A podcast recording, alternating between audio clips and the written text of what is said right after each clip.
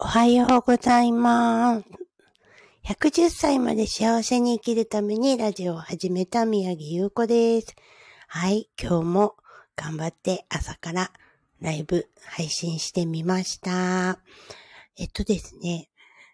今日のテーマはね、瞑想。瞑想したことありますか？って感じなんですけど、実は私は毎朝続けてます。でも、あの、以前ね、瞑想がいいよとかいろんな方に言われたんですけど、あの、寝ちゃうんですよね。あの、瞑想しながら。瞑想っていうか、結局、じゃあどうしたらこれを続けていけるんだろうかっていうのを、あの、考えました。なんか無の状態にして、あの、と呼吸を整えるっていうことができなかったんですよね。なんか常に頭の中で何か考えてるか、何も考えるのやめようって思うと気づいたら、眠っているみたいなね。そんなことがずっと繰り返されていました。じゃあなぜ、こう最近は瞑想ができるようになったかっていうと、あの、呼吸に集中するんです。で、おまけに私がやってる瞑想5分間なんですよね。5分じゃ全然整わないよとかいう方もいらっしゃるんですけど、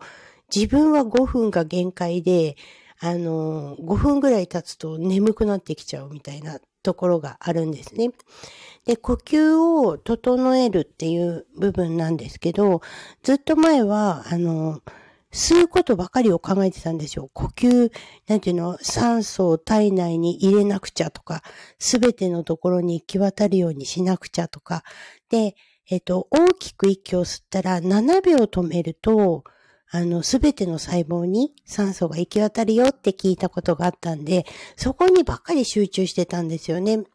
でも、そうすると、あの、なんか違う考えが浮かんできちゃったりとか、息止めてるの苦しいなと思っちゃったりとか、わけわからないことが始まってきちゃったんですけど、あの、なんだろう、あれですよね。今度ね、吐くことを先にする。で、ずーっと吐き切るっていうのを、あの、やってみるっていうことに意識を変えていったら、割と5分間すぐできちゃいます。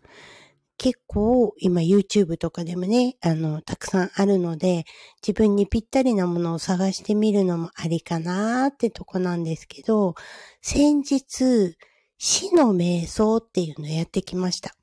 なんだろうって思うじゃないですか。死ですよ、死。自分が死ぬことってあんまり意識してないですよね。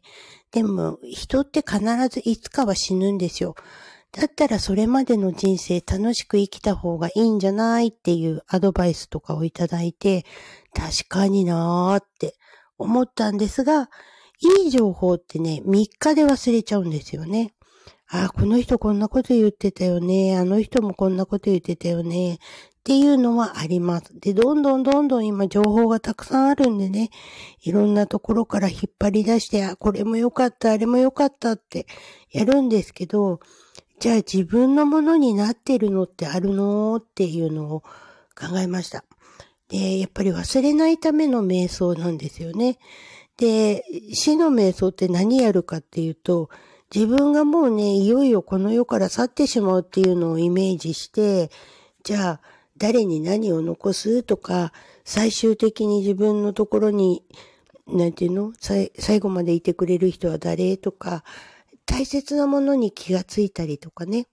あの、いろんなことを気づかせてくれる回だったんですけど、私がね、びっくりしたのが、えっ、ー、と、最後にね、亡くなっていくまでに、あの、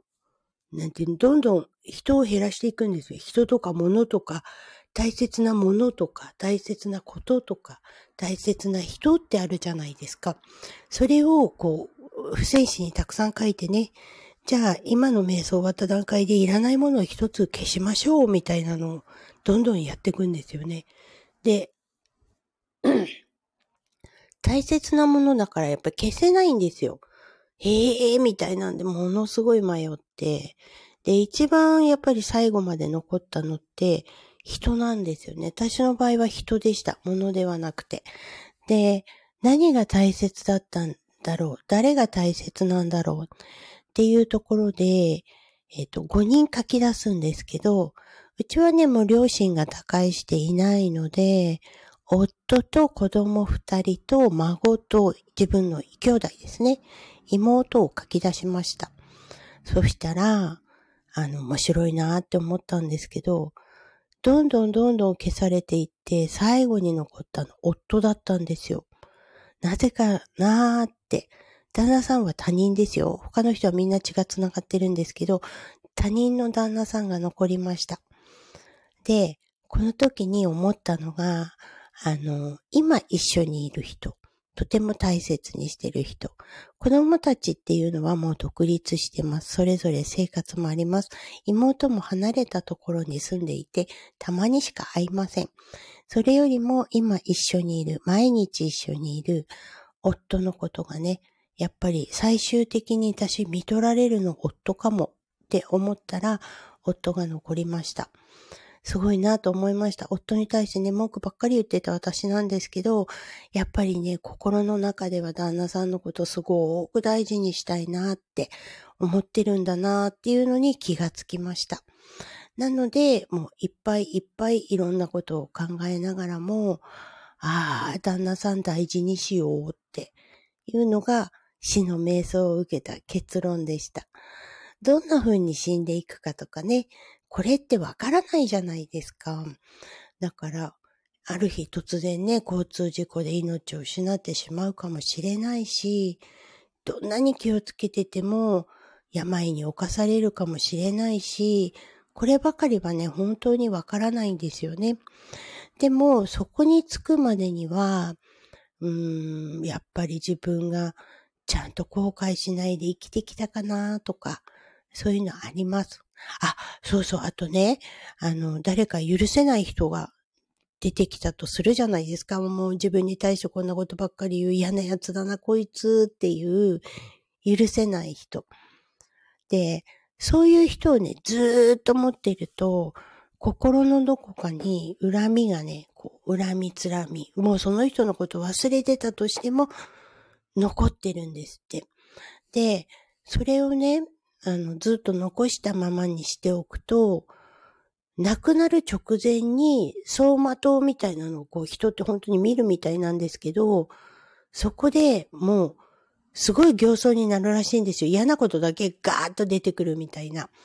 で、それ聞いたときにね、あのー、わあ、やめよう。そういうの嫌だなと思ったんですよ。